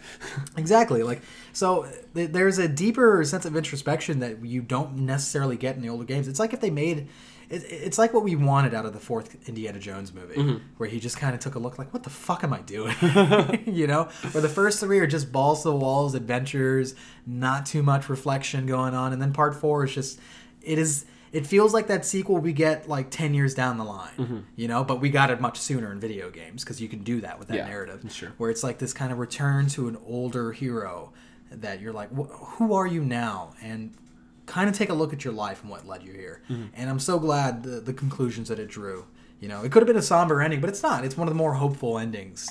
Uh, but Naughty Dog's like that. They're pretty hopeful. Even The Last of Us had a little hope in it. Yeah, that's true. You know, but that that's such a great ending, and I have so much hope if they do an Uncharted Five. I want to just be completely its own beast. Do, Mm-hmm. do something else. Go somewhere else with it. Because Nate, he's done. Yeah, I think so too. And I will point out, great gameplay. The shootouts are a little weird. That's probably why it ranked a little lower for me. Mm-hmm. Uh, but I love platforming. I think platforming is done immaculately in that game. Okay. Immaculately. Okay. What's your three? My three, Give me your three. Final Fantasy 15. Ah! Is this your number three too? yeah. Okay, cool. We can, I guess we can hit at the same point. Okay. Go ahead. Hit it. Final Fantasy 15. We love this game. We reviewed the whole fucking thing in Yeah. two hours. yeah, for all of its faults, for all the things that we really nitpick about it and really hate on it for, and the things it didn't do well, it did so much for itself that I feel like made it such a standout title, made it worth talking about time and time again. I felt like a fly attracted to a fly trap with this game. Yeah, I know it was going to hurt me in a lot of ways, but god damn did I want to be in there. you know? I'd be stuck to that sticky tape. Yeah, oh, just get me stuck on there. Cover my body. Something about that world, it was satisfying. The combat was great. The music, the characters, the world, like there was just something about that The little world. sounds, the little the interactions between the the, the foursome, Mm-hmm. your four boys, you know, and yeah, they were overwrought anime character types, you know, or characters I should say, but. But they you were got this- done so well. You got this sort of time with them that was more intimate and more personable than you would get with a regular cast of anime characters that made me care about them. Like, yeah, you guys are archetypes in a lot of ways, or you know, um, what's the other word I'm looking for? Not archetypes, but stereotypes. stereotypes. Uh, but they're just Somewhat. they're so well written in their interplay with one another that like I couldn't help but want to just like be with them everywhere they went. Right. and You know? They're giving so somebody standout moments, and the standout moments usually just happen in the open world. A lot of the standout moments don't even happen in the story, which is the kind of Yeah. wishy washy part of it. But it just, what worked, worked really, really well. What doesn't work is frustrating and disappointing, but not necessarily completely Mm-hmm. No. raise the earth broken. It's not. It didn't ruin the experience for me because the things that didn't work for me, like the regalia, like you know, I didn't, oh. I didn't have to use the regalia, or I can put it on auto, boom, mm-hmm. like I didn't have to worry about it so much. There were just like little minute things that you know they stacked up to be a lot, like you know the the subset of menus for like quest lines and stuff, the the fucking only having one beast hunt at a mm-hmm. time, how weak some of the missions were, how a lot of the story was omitted. Like these are things that like a 20 somewhat year developer like Square Enix or then Squaresoft with a game like Final Fantasy that's so acclaimed, like they shouldn't be making these sort of mistakes. They should be trailblazing at this point. They should be doing what they do best. And I feel like they lost some time in between games and they kind of lost some of their, you know, steam, but they still had a good story to tell and I, they had great characters to tell with. Better characters than a story. I'll, Mm-hmm. I'll, I'll say that.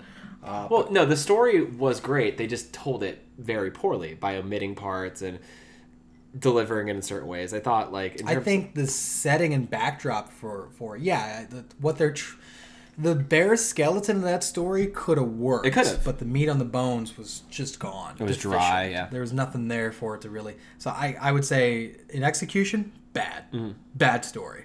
But yeah, yeah, there is potential. But you give more points for potential than I ever do. I do. because I fucking just slam him with a goddamn bat, an And ultimate bat. I mean, and at the, at the end of the day, that's what you got in the game, so you have Yeah. to take it for what it is. And like, yeah, I could be Ultimate bat. unforgiving that way. Yeah, ultimate bat. Ultimate my ultimate bat. My ultimate pistol. Hit him in the face So, but, yeah, but I'm not gonna trash it. It's number three because It's number three for a reason.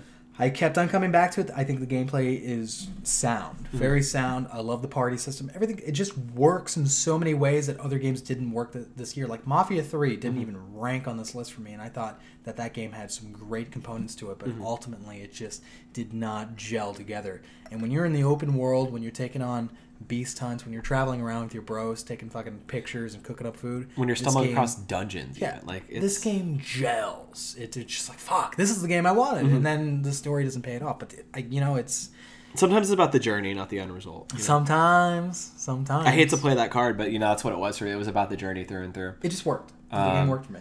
You know, I, I will say that it has probably the worst camera I've ever messed with in gaming this year.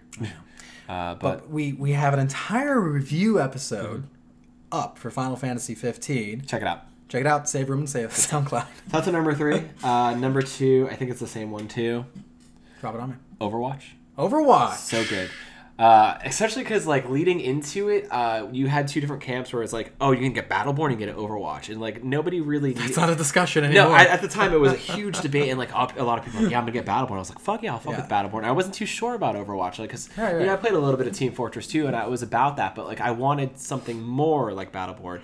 But then I sat with Overwatch a little bit more. I saw the the animated shorts they were putting out, the sort of support they were doing, the characters. I was like, there's something about it that really called me to it. Got it at launch, and I haven't stopped playing it since. Like mm-hmm. it's been seven straight months of Overwatch, and it has been one of the games that has got me most excited to be a gamer again. I don't play online games, but you will find me online playing this game every fucking night.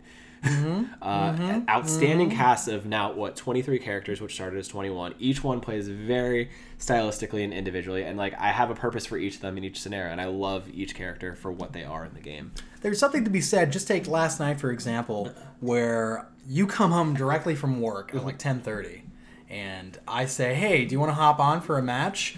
And then it's 2 a.m. Yep. It's 2 a.m. suddenly. Mm-hmm. I'm like that. That that is the ultimate ultimate success of this game, where it's like it, it's got me hooked. It it took It took you some time. a reconfiguration Months. process where it, I had to relearn what I liked about like shooting games. First-person like I came from the Call of Duty camp, and now I I can barely play Call of Duty, and yet I can play this game like fucking every day. Mm-hmm. And I think it was just a relearning to like, all right, let me work in a team ecosystem, and you know, and not to say that there isn't uh, opportunities for you to be stand out by yourself in the game. You can be. You. Yeah, I mean, but it, it is ultimately a team-based game, Mm-hmm. and that was my ultimate, like, you know, kind of hesitation with it. I feel like a lot of people still struggle with it. I see people Right. like even in the higher ranks like not working together. And I'm like, No. it's seven months in, guys. Come on. Like I, th- I think they're they're succeeding despite themselves, Mm-hmm. whereas they could be really on top of the game if Yeah. they actually work with a team.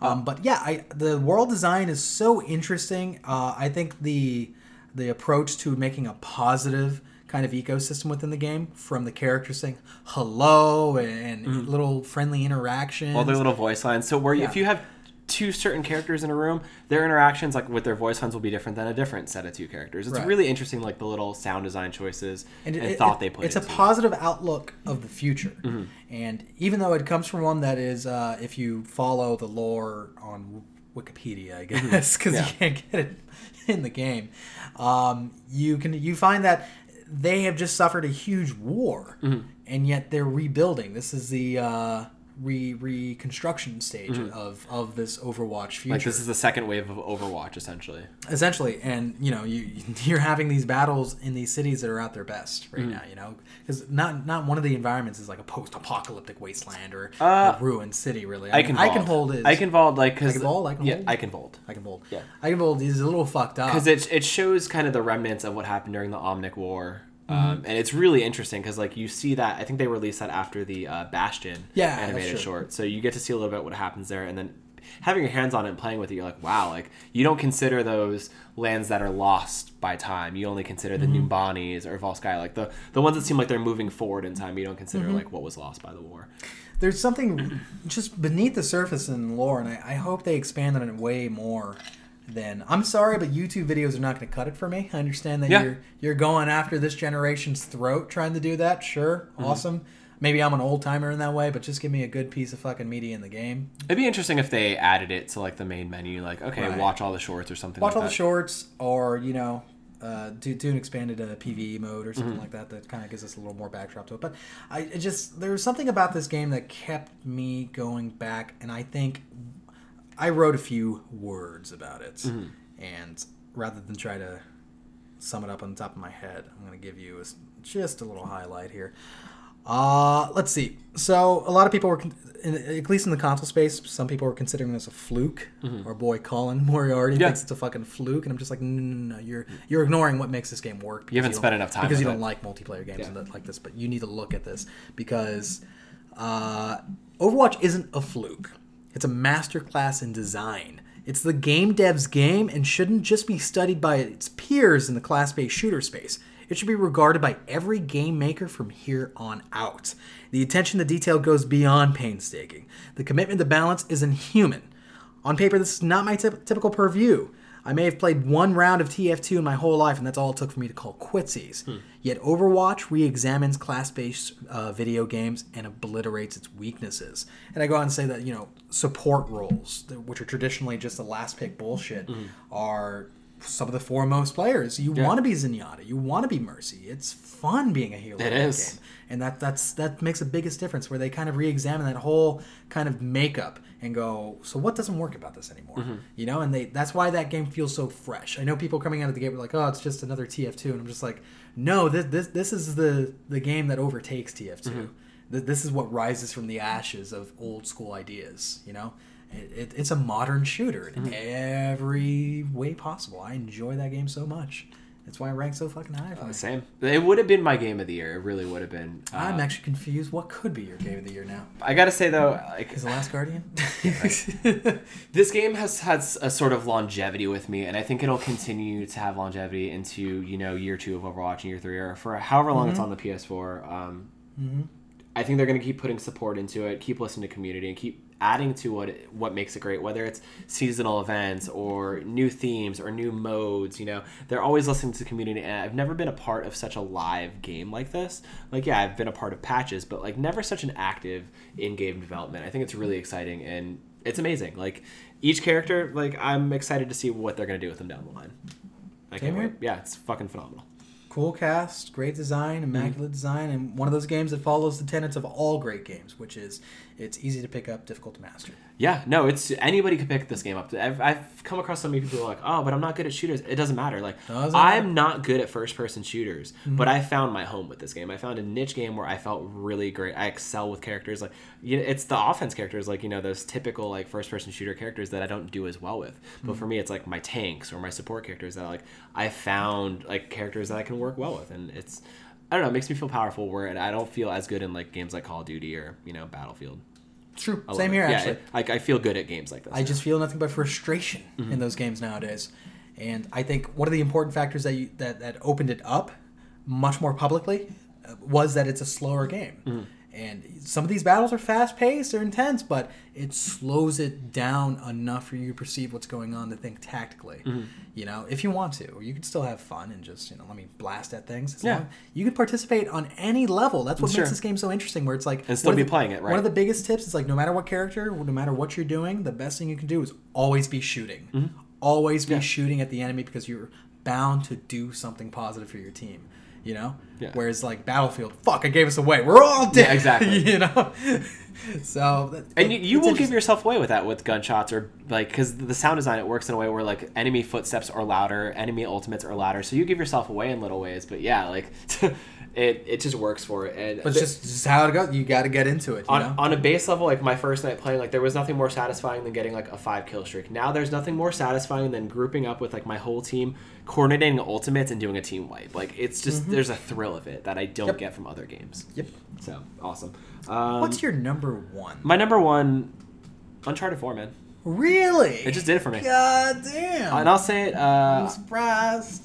Uncharted 4 is the reason I am a PlayStation player. Okay. The reason I go to them over exclusives versus, you know, Xbox or Nintendo. Like there's something about their games on every level that I don't I don't get from other fucking um, Mm-hmm. console developers. Um, singularly great experience. While, like you said, it does hinge on the ones that come before it. I think it builds on those games and does like it has such an amazing payoff and send off that it felt gratifying in the end. It took me a while to get there because I was playing it on hard, granted, but the journey along the way was amazing. Like you know, you when you come back to Drake after all these years of like not having played the third one, and he's a fucking like he works as a salvage team, you know, correspondent or whatever he does. He fucking just like mm-hmm. lifts salvage from like under the ocean. You're doing that stuff with him. You're like, oh, this is what you know the mundane like married life of Nathan Drake could be like. You know, it's interesting. You see him do stuff like that. You see him interplaying with Elena, like just arguing over the dishes and playing Crash Bandicoot, or even exploring the attic where you can just see like all the relics throughout the years. Like there's something about it that was just like, wow, this feels really thoughtful and and final to me. And it was just it was a perfect send off. I, I don't think everything worked for it as well as they intended. I don't think uh, the game played as well as some of its predecessors. I don't think the cover system always worked. I don't think the stealth played out as masterfully as, say, like elements of The Last of Us. And I didn't necessarily love their big for the sake of being big world because that world was big for nothing. Like mm-hmm. there, there were so many different avenues to get to the same point, and I just felt like, okay, why am I doing this? Like just because you could, just because you could code a bigger mm-hmm. world, yeah, it looks gorgeous, but it just it felt empty just for the sake of being there. And yeah, there were cool ruins to explore, and yeah, maybe I'd find a piece of treasure, but I, I feel like it didn't add to my experience in the way that like other open world games do it. For me, this game was about the narrative through and through, and no game gave me a better narrative. Whether it was the main cast of characters, you're gonna play between Drake, Sully, and Sam. The fake fucking narrative switch that they do, like halfway through the game, where you think something happened, you find out it didn't actually happen, and it reveals a sort of motivation for a character. You're like, wow, you kind of tricked me into doing this even the little marriage bits that bleed over like you're away you tell your wife that you're going to do this malaysia job but really you're off trying to find this treasure and she fucking finds you and you're like wow there's some real hard-hitting marriage shit happening in the middle of this mm-hmm. fucking like mission that i'm doing it, it was just phenomenal and all of it through the end just i it resonated with me it really did some of the best fight scenes uh, the final boss fight was amazing you know, I, I love that they forego doing everything with gunplay and they're like, we're gonna give you an old fashioned sword fight with Rafe, who was just this really full flesh villain. I thought more of him than I had any of the other games prior. Like I don't remember any of the other villains. But Rafe I will remember. There was just something about him, something about his motivation and your interplay with him that was Something great. so real about him. there was something really real about it. Like him. it was just such a the naked greed on him Mm-hmm. on his face. It was just like I recognize this in everyday life. Yeah. I recognize this when I hear Donald Trump speak. Yeah. I was like, this is this is a real villain, and you know I know because it's he was so nuanced. Mm-hmm. He was so just down to earth. He wasn't trying to raise the dead like in part two or Yeah. whatever the fuck was going on. He just literally wanted to get his. He wanted to be the best in his class and he wanted to say he found this treasure, you know? Yeah. Yeah, Um, that's true. amazingly realized world and then there were some moments in between that were really stand out like your scenes earlier on with uh Nate and Sam in the orphanage, or when you're exploring this mansion, you're looking through like the old Drake like heirlooms and stuff like Those there was, really good. There was something about those intimate moments that like I was just like I would, I didn't want to rush through those segments. I wanted to take my time with them because I was like, this is something I haven't gotten in a game in a while. So all of it up and through the epilogue, which is probably one of the coolest like end game things I've ever experienced. Like Mm-hmm. just phenomenal from start to finish. I I played it and I think I finished it in June or July. And I was like, this is my game of the year. And like it was hard to say that even then, where I still had six months ahead of me. But I just I felt something about it, you know. Mm-hmm. I feel you. Naughty Dog is on top of the game. One of the best developers in this fucking world, and people need to take a look at what they're Yeah. doing, what they do right. I, I think it's it's smart that they looked at all their games, not even in the Uncharted series, but the games that came before, it, like Last of Us. Like that's like you said before, it's very informed from the decisions that the Last of Us did in terms of like mm-hmm. environments or gameplay. Like it just it's it's so smart through and through, and I, I'm very appreciative that we got it. And I I don't want to see another story with Drake like that. I think like to give us another one would kind of lessen my experience here. Probably. Yeah. Very much probably. So Uh, so I did a kind of re- reverse of my, uh, my my my typical song and dance, which is you know I, I I valued gameplay more than narrative this year. okay. And I think this game, my number one speaks to it strongest speaks to the idea. I mean, like as, as you're ranking, Mm-hmm. I like it goes from Final Fantasy 15 and on, where it's like 15. Yeah, I like the gameplay more than the story. Overwatch, there's no fucking story in that Mm-hmm. Game. I only like the the gameplay. And then here's number one, Dark Souls 3. Dark Souls 3 is my number fucking one. It is it is a game that reminded me what it is to be a gamer. It reminded me of a kind of difficulty that I haven't seen in years. Mm-hmm. It reminded me that games don't have to hold your hand for you to enjoy them. That a game could still hold surprises. You don't you don't learn everything about a game within the fucking first 10 minutes like most modern games allow you to do. Mm-hmm. You know that this game hides things from you. There's more to discover. There's things that you don't understand about it. There's things you don't understand about your inventory. There's things you don't understand about the world around you or the, mm-hmm. the types of enemies, but you do. You get it.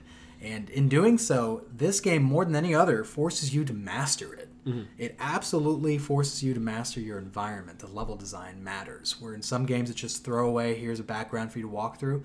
The level design was as important as your character was, or as important as surviving against enemies, because you had to figure out pathways. You had to figure out who's going to be on that pathway. Mm-hmm. Do you remember? Like that's something we did away with in video games, where enemies could uh, respawn in the same area and you have to worry about them. Mm-hmm. That We did away with it because like, oh, it's annoying. Yeah. Well, this game uses it, and Yeah. it uses it against you. Like every time you go back to a fireplace, like all the enemies respawn, whether you do it manually or you die and you're forced back to the previous. Like they respawn in the same way. And you have to very tactically think of how am I going to get through this area again.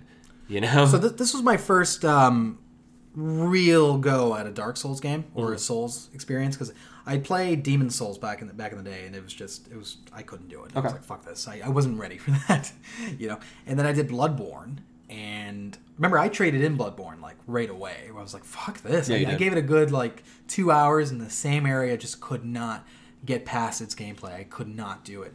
I couldn't even deal with the fact that your attack buttons are on the shoulders. I was like, who the fuck would do yeah, it was weird. It felt very different. it felt counterintuitive Yeah. and then you realize no this game hinges on that because it's always think of it as your fucking your nose is going in the battle 1st Mm-hmm. you know like you start to think of you can pushing your controller forward and suddenly it starts to make a little more sense you know like if they if they put the dodge button on the shoulders or something it would fuck up the whole experience Mm-hmm. you know but I went into Dark Souls 3 and like I said, like I said to you, there was a clicking point. Mm-hmm. It didn't happen immediately. I beat the first boss and I was still like, "Oh man, that like took everything out of me." Yeah. There's more game than this? like how how can I do this?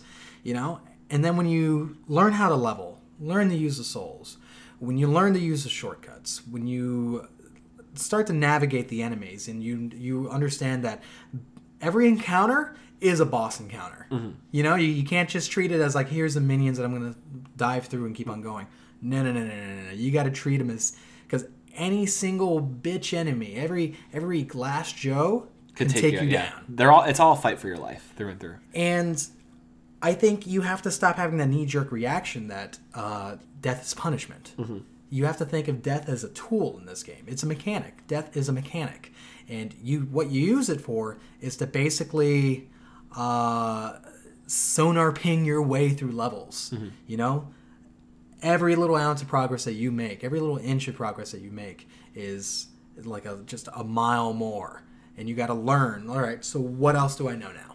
You know, and you keep on expanding your area of knowledge until you fucking master that level. You know every part of it. You know where to go. You know where there's items. You know what enemy's gonna come after you. You know which ones to avoid. It gets to a point where you can speed run through every fucking Yeah. area naturally too. Not even like you have to think about it. No, no, no. You know it because you did it that many times. and you know, and that that may sound sound very frustrating, but there's something really special about that experience in my mind where mm-hmm. it's just like this game's really making me play it. Yeah. you know, Working for everything that you get. like I feel like the, in some games you could ignore certain features, especially like in a game like Doom. I only have to use two guns in that game.